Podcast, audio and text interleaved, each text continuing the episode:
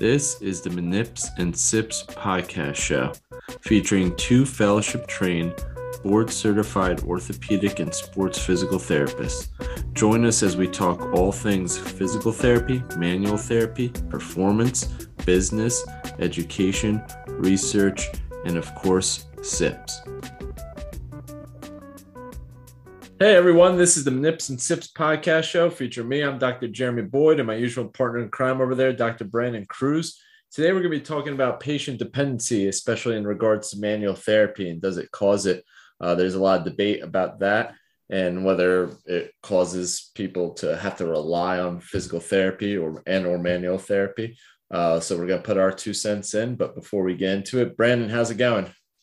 Oh well, Jer. Uh, looking forward to this topic. I mean, this I think can have uh, or does have a lot of tentacles and legs on it, and we'll see how many of them we can uh, touch upon and and cover. Uh, I, don't think there's a, a, right and wrong answer. Really, uh, a lot of different viewpoints here. So mm-hmm. I'll pl- I'll try and do my best playing uh, some devil's advocate along the way. That's good. But, yeah, I think I think it should be fun and yeah, hopefully we'll uh, we'll probably ruffle some feathers as as it is. Uh, hopefully we don't get any uh, bad reviews or anything like yeah, that. I'm, I was gonna say ruffling feathers. We're going to uh, we're gonna drink on the show and we're gonna curse on the show and that'll be that. So there is a explicit warning on this, as there always has been, but uh, I'll try and be better and you know, hold the tongue here and there. But anyhow, before we get into I, I won't. Hey, well, there we go. Uh, go all out, baby. Uh, Brandon, what are you drinking today? So, uh, I got my big bottle of Don Q Añejo XO. It's a Puerto Rican rum. Uh, delayed shout out here from one of uh, our stellar interns, John V from NYU. Uh, John, haven't forgotten about you. Haven't forgotten about this bottle.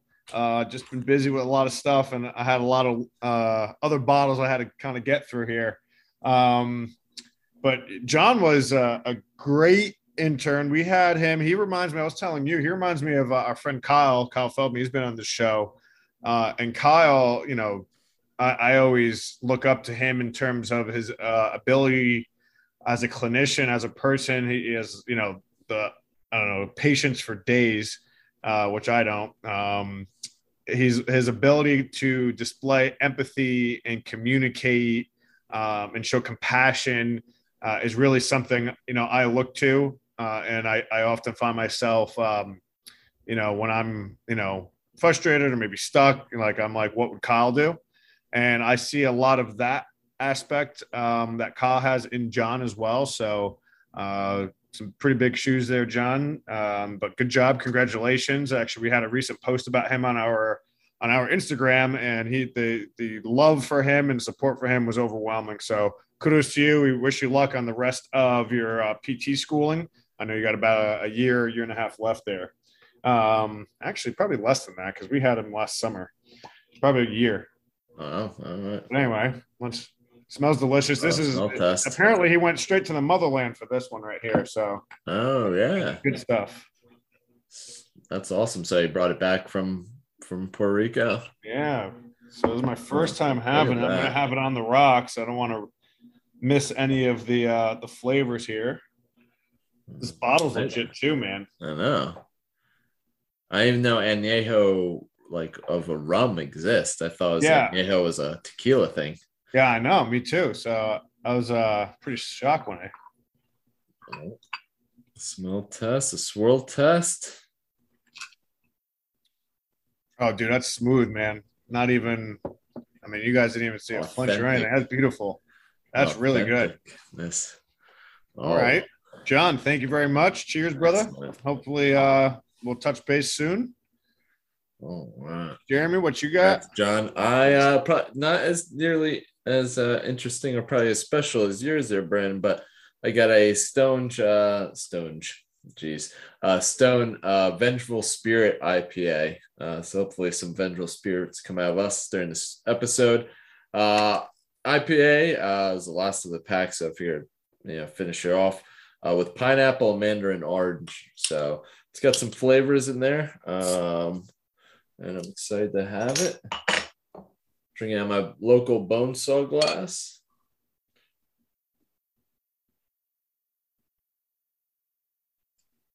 Oh yeah, my pouring skills have improved. Oh, look at that! Look at that! I got the little the little twist at the end there. Screw this! I'm gonna become a bartender, but just yeah. pour beer. Yeah. Smell. I can definitely smell the I believe the mandarin on this.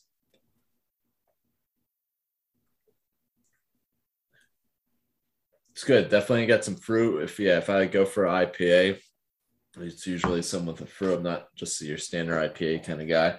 Uh, so that's pretty good. I'll give it a seven point five. That's the first thing that comes off the top of the head. Oh, 7.5.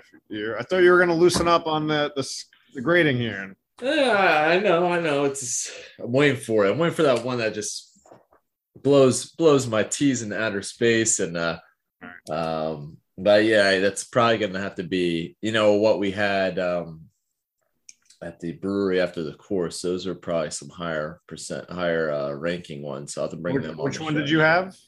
I had the ooh la la. Like Oh, I- I like had that, um Yeah. I guess black IPA that had that. Okay, you had the same ones then. Okay. yeah, so those were pretty pretty awesome. Um, I like those. The the ooh la la kind of tasted like a cream soda esque. mhm. So Which is a I'm all about stout, that. which was cool. Yeah. I haven't had a bad white stout yet. Just they're hard to come by. So, um, Yeah. Axe and Arrow, our local brewery, has one. They Um, they kill it, man. They're crushing the game. doing awesome. I had another one, uh, the pumpkin chino that uh, Marta had um, from Neck of the Woods, and I had it during a, a business meeting, executive meeting amongst my team uh, yesterday. So I was supposed to save it for the show, but it was looking so good, so I had it again. That would have been one that was probably at least in the eights, maybe maybe a low nine. But if I get it again, uh, I'll have to hit- uh, Neck of the Woods Brewing and get that. I'm lighting up a little bit on my rankings. I, I mean, I'm being becoming a bit of a beer snob with these rankings, so I'll have to loosen up. But, but cheers. That cheers. Executive meeting sounding big time, bro. Sounds yeah, like trying, uh, trying to get to that big time. uh, the IPO and everything going. Yeah, right. We're, we're going public next week. You know, everyone buy their uh, stocks of try. Hopefully they're doing. Hopefully uh, your IPO would do better than uh, ATI's. oof, oof. Well, they dropped like uh, I forget how many percentage over there. It's like 30, 40 percent or something recently. So Yeah, yeah, I don't know too much about it. I think there's like some lawsuit going on. I, yeah, they got a lot of issues going on. Yeah. Uh, terrible. Apparently, not the greatest retention and that sort of stuff. Not to talk bad on them, but they have to air their dirty laundry out now that they're public. So, Yep, yep. Um, it's been interesting to follow them and see if their uh, stock rebounds. But yeah, I think it's uh, dropped a bit. But yeah, I think they, they said the biggest cost of uh, running a business is uh, employee turnover. The amount it takes, the amount, the amount, physical amount, and then when you compound that by the time it takes to train people, especially if they're constantly training. Yeah, Mhm. um, is your biggest business. Biz, yeah, I can't even talk. Biggest expense. There we go. Yeah, Jeez, I didn't even- absolutely. what's, what's in this? What's in this on you? I can't even talk. That's it. Well, 100, 100 proof. I don't know, man. might be up there. Might be up there with the 151. No, it's not 100. It's 80. all right, all right, solid, steady. Yeah. Um, So, all right. So, uh, what, what we got here, man? So, wanna- yeah, I mean, well, we, start us off with a couple questions, and I'll uh, run my run my flapper. Yeah. Um, so yeah, I guess the big thing we I've seen it here and there on social media. Um, you know, we've had a couple conversations about manual therapy, whether it should be implemented or not. But uh, one of uh, I guess the main things of the individuals that you know suggest we shouldn't do it or it's not necessary is that it leads to patient dependency. If we perform manual therapy, it kind of puts the idea that patients need us to fix them and will continue to come back every little ache or pain or injury or they will only be fixed as long as we put do some hands-on techniques um, i guess straight off the bat you know brandon your experience i know you were obviously biased um, obviously if you haven't picked up from that from our even the show title manips uh, not man nips all right i want to hear this from a couple people why is the show called man nips all right, that is a that's two separate words. This is manips.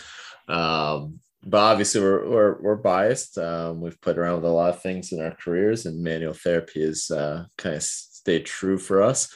But Brandon, in your experience, do you feel like manual therapy can cause dependency? Yeah, I'm going to uh, sidestep this oh. first question right off the bat here. I'll come back to it. I'm just sidestepping right now, a little juke. Um, I'm gonna I'm gonna uh, broaden it away from manual therapy manips and, and talk about the profession as a whole. You know, we we're like the only profession that like shoos patients away. Mm. Like the um, the need for like fewer discharges or, or not fewer discharges, fewer sessions. Mm. I get it. We need to have value. Obviously, we've done residencies and fellowships. We we've gone through the outcome forums. We've gone through the training to get our numbers where they need to be. Like if, if you guys don't know our background, that is it. We totally get it. Mm-hmm. But in terms of the profession, like we're trying to grow that piece of the pie that we see. I mean, and even expand into maybe the ER realm, right? We have doctorate behind our name, which a lot of PTs still don't even know what that freaking means. Um, you know, we we talk about being able to rule out red flags and things like that. Well, then why aren't we becoming the number one? And this is APTA's um, vision of 2020, which we're in 2021 now, almost 2022.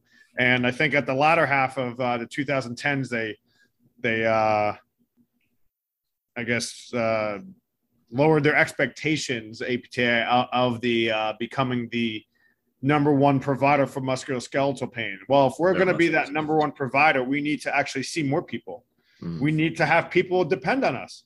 We need to have people want to come back to us every time something is wrong with them so we can tell them, hey, you just need X, Y, or Z. And we're steering them away from uh, low valued care, such as massage, such as injections, such as surgery when not needed, um, which let's be real, most of the time we probably don't need it.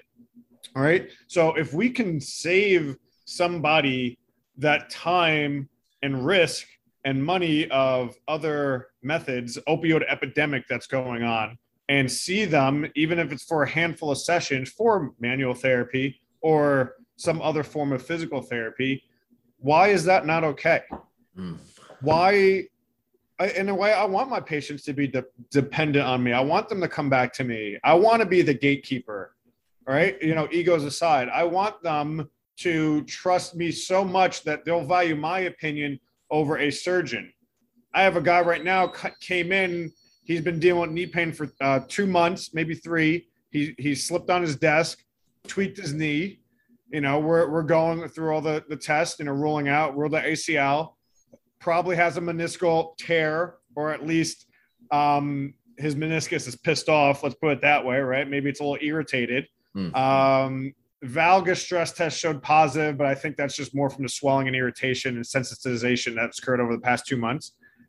Uh, hey, I think you're having this. I think we could definitely help you with physical therapy. We just got to get that swelling out of there, uh, get you walking right again because you had a antalgic gait, obviously, and you'll be fine.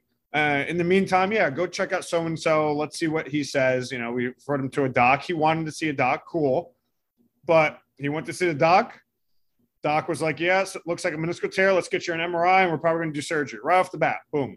Not, hey, let's finish therapy and see how that goes. Mm. My patient calls me back up. Hey, I'd rather, I'm going to get the MRI, but I'd rather, uh, you know, try PT. It's already feeling better after one session.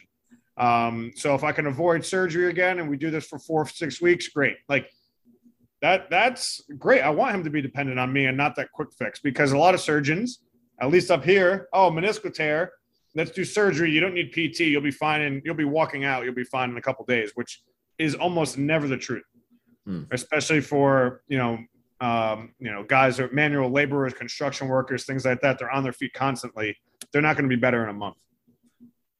So that's that's my sidestep on the manual therapy topic, and more so into physical therapy as a profession and where we need to you know grow a sack and uh-huh. uh, be better better advocates uh, for ourselves and for our profession. And, and, I really think that comes to us knowing knowing prognoses, knowing diagnoses, knowing differential diagnoses, not treating on uh, pathoanatomical diagnosis anymore and treating more on uh, impairments. Mm-hmm. Um, you know, I'll keep going, but I'll let you talk. Yeah. Um, yeah. I mean, do you think right now, as a profession as a whole, um, that we should be that? You know, I think uh, recently even AAMP said something about you know us becoming the primary practitioners of NM um, neuromusculoskeletal. Uh, I think it's NMS, I guess, um, of conditions and that sort of stuff, and like looking back at obviously i i full wholeheartedly agree i treat primarily direct access or now it's again getting a little bit more balanced but i did that so we can avoid situations uh, such as the one that your client was in um, that we do become that first option and you know we can avoid the things if we're looking at things of like all right low value high value whatever the hell you care um, more risk to reward ratio of things it's all right, what are the options for said meniscus tear? Okay, we can do injections, which, you know, cortisone, and then there's still individuals out there that'll do multiple cortisone injections and then you're just screwing the person down the long road. Um, if they get onto the opioid train, which I haven't seen as much, but that's, you know, addiction. And then we have surgery, and we always kind of think of surgery as this um, people still think that it's like, oh, I get surgery, I will be fixed um, and a lot of times it's you know if we're looking at the whole person and we're looking at the every part biopsycho and social components you know a lot of times surgery doesn't fix you know the psychosocial components that an individual is going through and then the risks associated with it. Um, talking to we chris carroll uh, who's uh, did the P, uh, pt reframed with us he gets people all the time going for standard orthopedic uh, procedures. And uh, if you don't know Chris Carroll, didn't listen to his episode, he works at mcgee. Um, at um, for in their neuro intensive unit, and he gets people who were there for an orthopedic procedure and end up in his hands because something something bad happened, stroke, uh, blood clots, whatever it may be, heart attacks. Um, so yeah, I mean, I think obviously we're the safest option, but going back to things, do you think do you think we should be should we be, you know, universally accepted? We should be a, get a public service announcement that announces, listen, everybody, that you have a neuromusculoskeletal issue. If I guess that means to be summarized, if you have an orthopedic issue, physical therapies should be seen first. You think we're, we're at that point we're currently in our, I guess, in our profession? Before I answer that, you were talking about the, the risks going on with surgery and, and Chris Carroll. We had our course this weekend, and you brought up a, a good scenario. And yes, maybe wasn't a little over the top, but it still holds weight, weight or water. And I think it should make, hopefully, our audience members think a little bit. We're going to challenge you a little bit. You mind sharing what you were what you were talking about? Was this the shoulder? this was the shoulder and you don't know how to treat so therefore they get x y and z so therefore uh-huh. they get a surgery and then they well i don't yes, want to yeah all right so all right. Stick with me everybody. Listening in and everything like that. Uh i should have a, a board in the back here. You ever watch always sunny? When Charlie i've only seen a couple mind. episodes. Great show. I just oh, I'm, the I'm of him like connecting dots. Um so hopefully everyone can stick with me. But uh we know uh, in discussion with, especially, I'd say it's not even one therapist. I know a lot of therapists in the uh, going off of our overhead throwing athlete uh, episodes, but therapists, especially in the baseball realm, that only perform uh, their treatments only soft, well, whatever exercises and just soft tissue to the shoulder. Um, Up north and uh, and a and there's actually somebody local localish to me. I think actually went to maybe the same school I did, but I dig- we digress. Um, so I was having a conversation with Brandon and also with my student at the same time is, um, and the particular individual says, we do that because our outcomes have been good. They're good enough or they're, they're good and we had good results. Great. Uh, but to be honest, lazy um, answer, but yes, huh? very lazy answer. Very lazy yeah. answer. But in my personal opinion, I'll never say that. I don't think if those words ever come out of my mouth, um, I hope someone says, Jeremy, it's time for you to retire. Um, I don't think you can ever have good enough outcomes. Uh, anything that you can get done in six sessions, work to get it done in three. When you get to three, work to get it done in two. When you get to two, get it done into one. From a, you know, just a skill point of view. Yes, you want to keep, you know, people, we're talking about dependency and making sure people come to us for a first option, but I never kind of view things that way. I should always look to get better um, as long as I'm a practicing and treating clinician. Or if you're an educator, get yourself better to pass on to the next generation. But um, it, with that concept, with it's like, oh, it's good enough with what we're doing, especially in the case of a shoulder and how many things that can potentially refer to shoulder pain outside of soft tissue. Uh, we're talking about the cervical spine, the CT junction, the thoracic spine, the first rib uh, the second rib. Uh, and hell, I've even played around and noticed things even further down into like the thoracic spine or lower ribs. Uh, mm-hmm. Do some crazy stuff, uh, being how close it's probably to the you know sympathetic nervous system. Um, so, how many individuals are we missing or end up in getting a, especially let's say pitchers, you MRI any pitcher at any level, uh, at least let's say high school, you're going to find something. You're going to find a labral tear, some partial rotator cuff stuff. But we know that from research. So you sticking to your ways and not looking at outside the box. Um, and let's say you're probably not assessing it if you're not going to treat those other areas. You know, how many of those individuals have consistent pain? It doesn't quite get better. And then they look for alternative options, whether that be injections, and that can lead to um, you know further degrading of the tissues if it's over abused or into you know a surgery. And then i took it one step further as i typically do including my jokes at times unfortunately uh, but you know what happens to that person gets a complication you know. I said death which is a little bit grim but uh you know we'll talk about axillary nerve uh injuries um you know other things you know other injuries that can end a person's career um, how many people don't come back. I mean, the statistics on on surgeries, especially like labral, uh, is not very good. It's you know almost you know closer to a career ender than a career saver. Uh, mm-hmm. For some, they do come back, um, but you know, could that all have been prevented um, if we you know level up in the sense of you know making sure we check off all our boxes and make sure we examine and treat everything that can possibly be related to said area. But that's what it was. I hope everyone stuck with me on that one. Next time, I'm bringing a whiteboard and having oh, ties in and the articles and crazy faces and up till four o'clock in the morning with six cups of coffee. But yeah, well, well said, Jer. Um, great question. You know, rarely are we dealing with life and death, at least in the musculoskeletal realm. But uh, think, right? How many of those individuals take, take it those those few steps further, and it's like, could you have helped avoid an unnecessary treatment?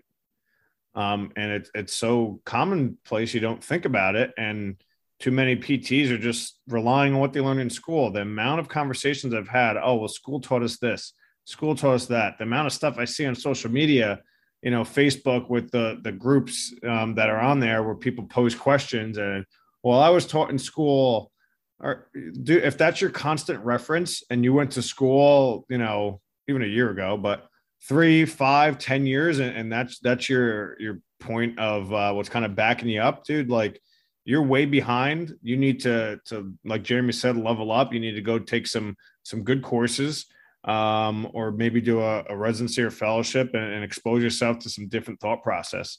Um, you know, I think the biggest thing with our advanced training is being exposed to different thought processes, being challenged because too many times you, you hear and maybe you're doing it yourself. Oh, my outcomes are good enough. No, no, they're not. The fact that you even just said that um, is a problem. I mean, I've heard that from people taking our courses and you know they're over here asking advice on x y and z or they're burnt out or whatever. And the first thing is well my outcomes are good enough. Well clearly not if you are asking me about how to treat a certain case. And that's not said to be belittle you or anything like that but when you know more about tiger king than you do about you know whatever's going on in your profession well you know you probably your outcomes probably aren't good enough. Mm-hmm. um but you know going off on rants here circle back to That's your tough. question you asked me should should our profession um have the privilege, privilege. of uh of treating or being known for msk off the rip oh man that is that is something to untangle uh in a perfect world i'd say yes in the world I live in, yes. and you know, the with the training I have had and the experience I have had, yes.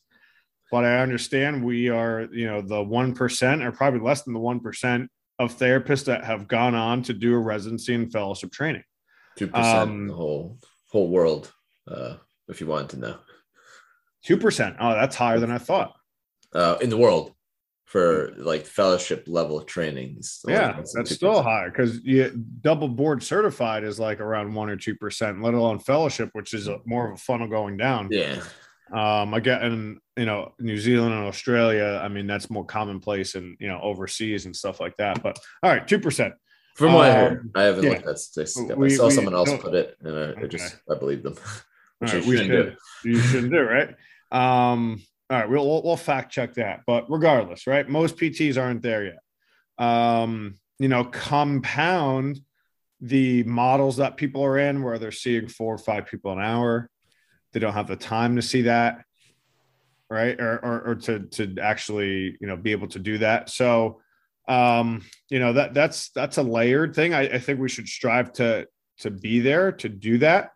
Um, you know, I hate to to dare throw this out and add the you know division against the profession as well. Should you make it if you have a certain amount of training or a certain amount of years or test out or something like that, you you have that ability to be known. Mm-hmm. Um, I know some states of direct access is you know three years or four years or five whatever the, the number is um, before you get direct access. I mean, I have mixed opinions on that as well. Mm-hmm. Uh, but there does need to be more of a standard. Um, there's too much, um, you know, haphazard. We teach courses, you know, almost once a month, if not more. And the amount of people we hear just they just do soft tissue for 20 minutes. Mm-hmm. Like there, you know, there's very little thought process in what they're doing. Um, part of that can be because of the lack of time. Part of it's the lack of knowledge. Part of it's a lack of skill set. Like there, there's a lot of variations in there too. But you know, soft tissue massage for 20 minutes is not that efficient. It's not effective. You know, that's why massage therapists book 45 minute to hour massages one on one, right? Right. We need to be able to um, get a patient in front of us, rule out the red flags, right? And which what's this big thing on like social media? Red flags that's going around. I, I don't know. I'm not, no idea. I'm not hip enough. That, not hip enough. The medical but anyway, world got into the social media world. I was like, oh, cool, that's awesome. Speak, but Speaking of that, right, we need to rule out red flags, find out what's going on, and then be able to perform a quick intervention and retest them. You know, a lot of times it could be done in five minutes. So, you know, if we're that at that of a primary primary provider for musculoskeletal pain, we should be able to to do that and see a bunch of people in an hour documentation aside, right? what do physicians do? They see and then they they talk in their uh, recorder and they move on to the next person. But they, you know, oh, rest for two weeks and see me see me in two weeks. Like no thought. When we have them on the table, we could just easily manip them, mob them, nerve glide them, you know, do a couple exercises within five minutes and, and move on. Like we can have the ability for um, being effective and efficient. You just have to hone that skill. Uh, last thing here, uh, tell you want to say something. You know that that study was done by John Childs I'm blanking on the year, had to be like 2004 or six or something, Thanks. right? Um, you know, who has the most MSK knowledge? Well, PTs, DPTs with an OCS resident, uh, or not resident, with an OCS uh, board certification have the highest um, knowledge of MSK pathologies um, next to an orthopedic surgeon. So more than a student, more than a general practitioner, more than internal medicine, more than a neurologist, more like you go down the line. We were second, um, second to somebody who cuts the human body open for a living, and that's pretty damn good. Um, you know, so instead of you know, how many times do people go to a their primary care uh, physician for low back pain. They're not helping you. They don't know what the fuck to do. Um, I'm serious. Like they're, they're going to give you prescriptions and they're going to give you a script for PT or give you a script for an ortho. Not efficient at all. And yet you have these insurance companies that mandate gatekeeping of you have to see a primary care before you can see a PT or anybody else. Like, how is that efficient at all? That's, if anything, increasing healthcare dollars, at least in the US. I don't know what it's like anywhere else, but you know, that, that question has so many tentacles Mm. Um, should we be should we strive to be there? Yes. I think APTA wanted to do that. Yes. Did they fail? Yes. Did we fail? Yes. Um, you know, there there's there's just so many layers to that. Uh, know, you, got me, you got me heated up, man. I can tell this is this is good. This might have to we might have to change the title of this episode. Huh? The Brandon ranting, Brandon ranting, or you know, becoming private. We, we've talked about it, but this is this is more uh dive into the uh to the layers here but um no i i wholeheartedly agree um you know i don't think we're there yet i think we have a long ways to go i think apta did try um they tried to push a movement to you couldn't become a or a specialist unless you went through a residency and then there was pushback and then the same with the fellowship training is like you shouldn't be able to do a resident a fellowship without doing residency and then there was a pushback from this particular fellowship group. Um, which you know layers on top of each other. I mean at least you you know people there's a pushback for those individuals who want to push themselves and take these tests or trainings and that sort of stuff. But i don't think yeah i don't think we should be able to. I as a, i think there needs to be something to ensure that individuals that are practicing direct access or you know, have the aptitude to do it. Um, I look back on all the times where I was either a shadower, aide, worked as a PT, and was unfortunate around some PTs that I mean, their examination wasn't even anything. They nodded their head, put people on hot packs, gave them four exercises that they typically would do. This for doesn't matter anything lower body, the same four, and that was it. Then ask for any red flags. Didn't even do anything reflexes or cranial nerves or anything like that, or even have any general screening questions. So, um, and I look at myself as a, when I came out of you know entry level, and I had some great mentors and CIs. Um, I still probably wasn't you know you know skilled enough to really say yeah, I should be a you know primary practitioner. Uh, but the training obviously helped to where I confidently can do that, and I've had um, you know a lot of people come in for that. And they tell other people and we've built this nice little you know ecosystem of where we are the primary practitioners in our local area for neuromusculoskeletal stuff. But i think it took years of training to get to that. Do i think it needs to be a years of experience things? No it's like giving someone a promotion is because they were the company the longest which i think is absolute bullshit. I think it should be the most passionate uh, driven person who's going to make your team grow or your company grow, whatever the hell you want to think of it. But um, no, I think there needs to be something that says, you know, I think in Texas, they recently finally, I think they were like one of the last states uh, to finally authorize direct access. And it's like, I think seven days. You have seven days to treat someone direct access if you're residency trained, and then it's like 14 for fellowship. Or it might I might be mixing it up but um you know and that's a core component of these of residency and fellowship is to be ability to screen out uh, any red flags and see who's appropriate and to be efficient.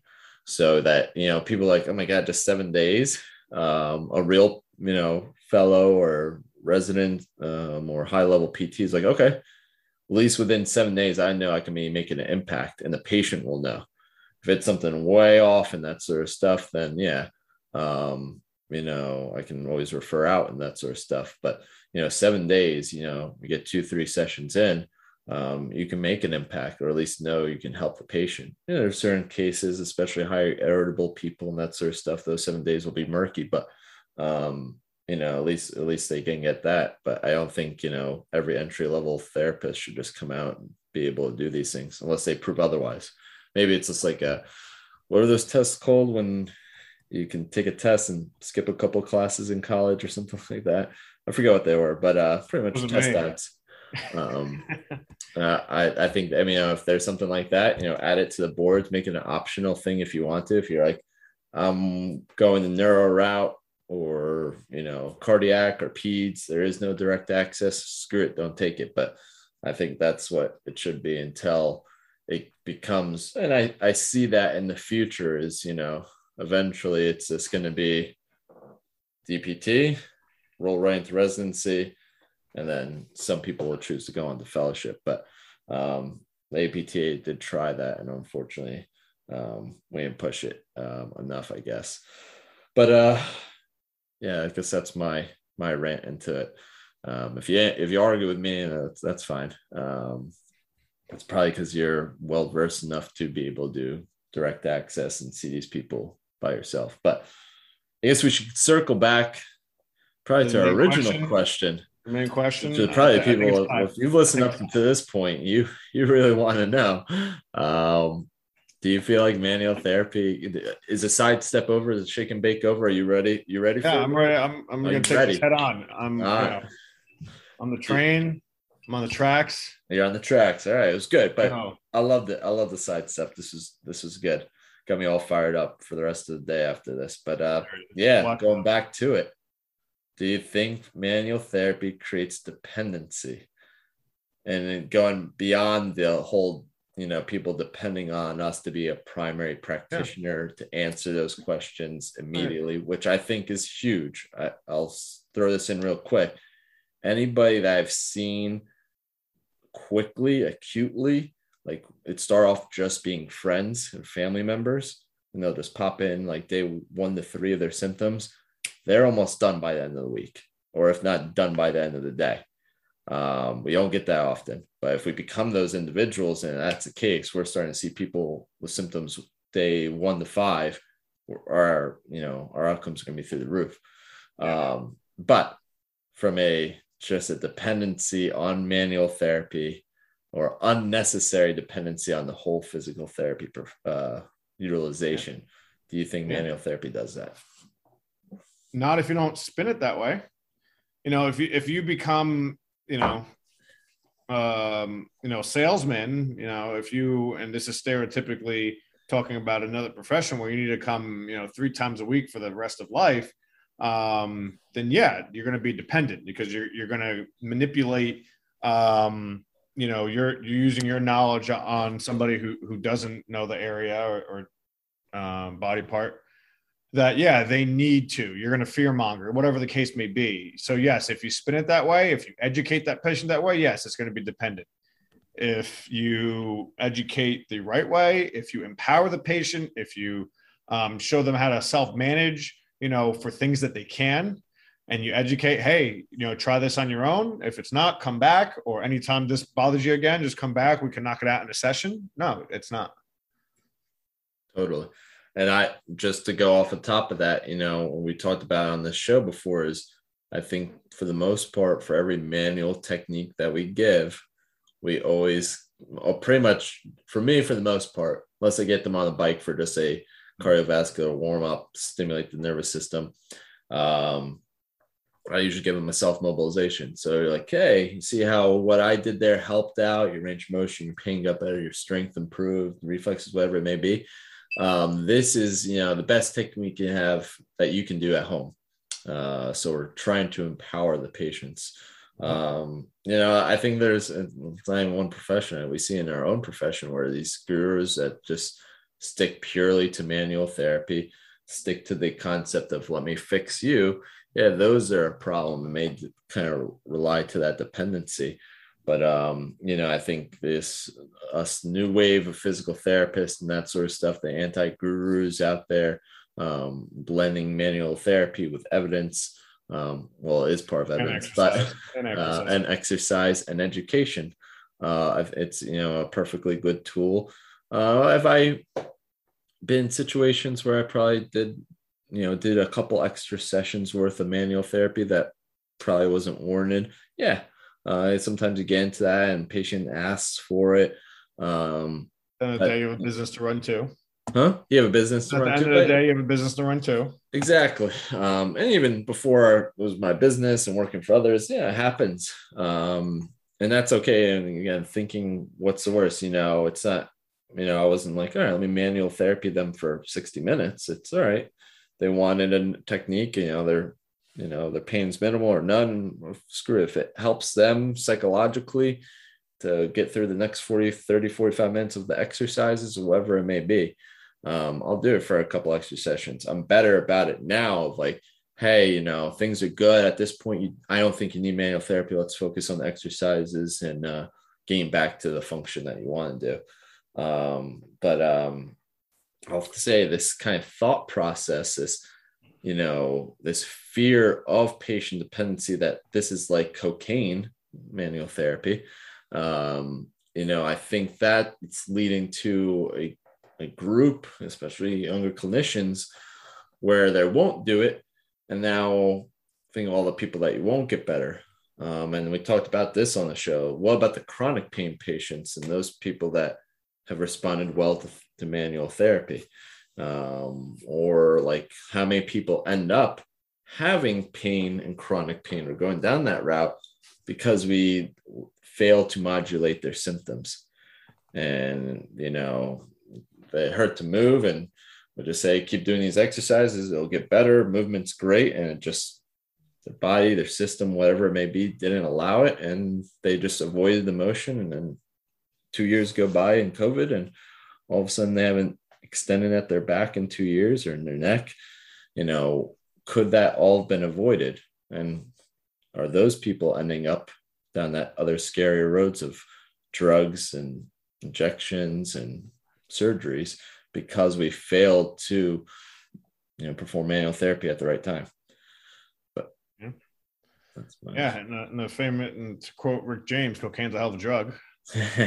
Um i will you know finish up with this you know i've, I've heard people say clinicians quote unquote leaders or experts um you know say you know do manual therapy yada yada all they do is strength conditioning or TherEx, right? And they've been asked, you know, what what makes you different than a strength conditioning coach, and their response is, you know, humbly, they're they're there's not. They're the same. So I will ask, why'd you go to PT school then?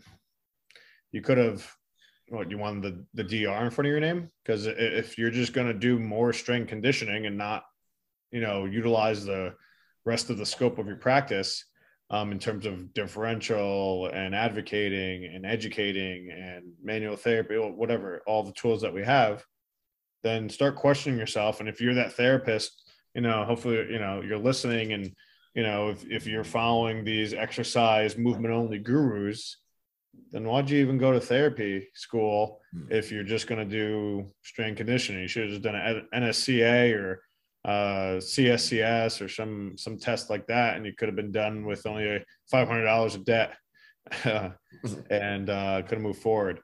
But uh, you decided to go this route, and if you're uh, 35 or under, chances are you have a, a substantial amount of student loans. All right, you better make it worth it and uh, hone your skills in you know as many ways possible. Yeah, um, I think uh, there's mm. a particular Esker, I'll say his name uh, if he's listening and wants to call me out on it, but it was his words on a podcast. Uh, uh, John Rusin, he said he hasn't done a day of clinical treatment since he's graduated. Um, and he has his own, you know, kudos to him, has his own, you know, con ed and that sort of stuff. But, you know, you look at it, it's, it's strength and conditioning. Um, and we're, we, we have more than that. I mean, yes, it's a huge piece of it. And should physical therapy look a lot like strength conditioning? Absolutely. At times. at times. Uh, but take a and everyone's had him a full blown ridic. Uh, that's you know you you can't strengthen condition that. And if you can, email me, message me. I'd love to hear how you do that. Where you can just go straight into someone who came and stand up, has got a lateral shift, pain, potentially some weakness, loss of sensation down the leg, and you tell me how you can just, you know, let's let's do some barbell squats or goblet squats, whatever it may be, because you know you're you're you're pretty awesome if that's the case, and kudos to you. But um, I think we have obviously a lot more to give um, and modulating symptoms and getting people back um, without the need of anything uh, excessive, invasive, unnecessary um, that we discussed before. So that'll be my last points, unless there's anything else there, Brandon. No, I think that's it. My computer's actually about to die, so Oh, that- perfect. perfect timing. I gotta finish more of my beer. I'm slow today. But um, all right. Well, uh, awesome episode, everyone. And uh yeah, I think uh the the the end of the recap things, unless Brandon, you have something. Uh it's now recording now, but Uh, what do we got? What are we in? Uh, October 21st. Let's see. We have our upper extremity course November 6th. I don't know if this is dropping before that. Um, we actually have another course the 13th, 14th. Actually, that that just sold out. So we're, we're packed on that one. And then we have our spinal nip course December 3rd and 4th. Um, and that one usually is a sellout as well. So uh, we have that. We have our mentorship stuff, uh, online virtual mentorship. Uh, Jeremy's uh, also starting up, uh, you know, rehab coaches, which is uh, more for the entrepreneurial PT as well. Um, anything else? I think. no, that's it. Don't. Um, yeah, uh, some exciting things, and uh, yeah, soon the 2020 2022 schedule will be out for our courses, and uh, Okay. yeah, uh, looking forward to it. And uh, yeah, I'm honest with everything. Guys want to send me an email about stuff? By all means, I'll love to chat about it. But uh, cheers, everyone! Great Cheers. episode. Until next time. Thanks for tuning into this episode of Manips and Sips. If you liked what you listened to, please follow and subscribe to us on all major social media and podcast platforms. Please rate us on Apple Podcasts if you enjoyed the show. Interested in one of our courses? Go to www.iosmt.com. Interested in business and private practice mentorship and advice? Visit us at therehabcoaches.com. As always, feel free to reach out to us if you have any questions or recommendations, whether that be clinical or SIPs. At Manips and Sips, at The Decent Doctor, and at Think Like a Fellow. Thanks for tuning in, and cheers, everyone.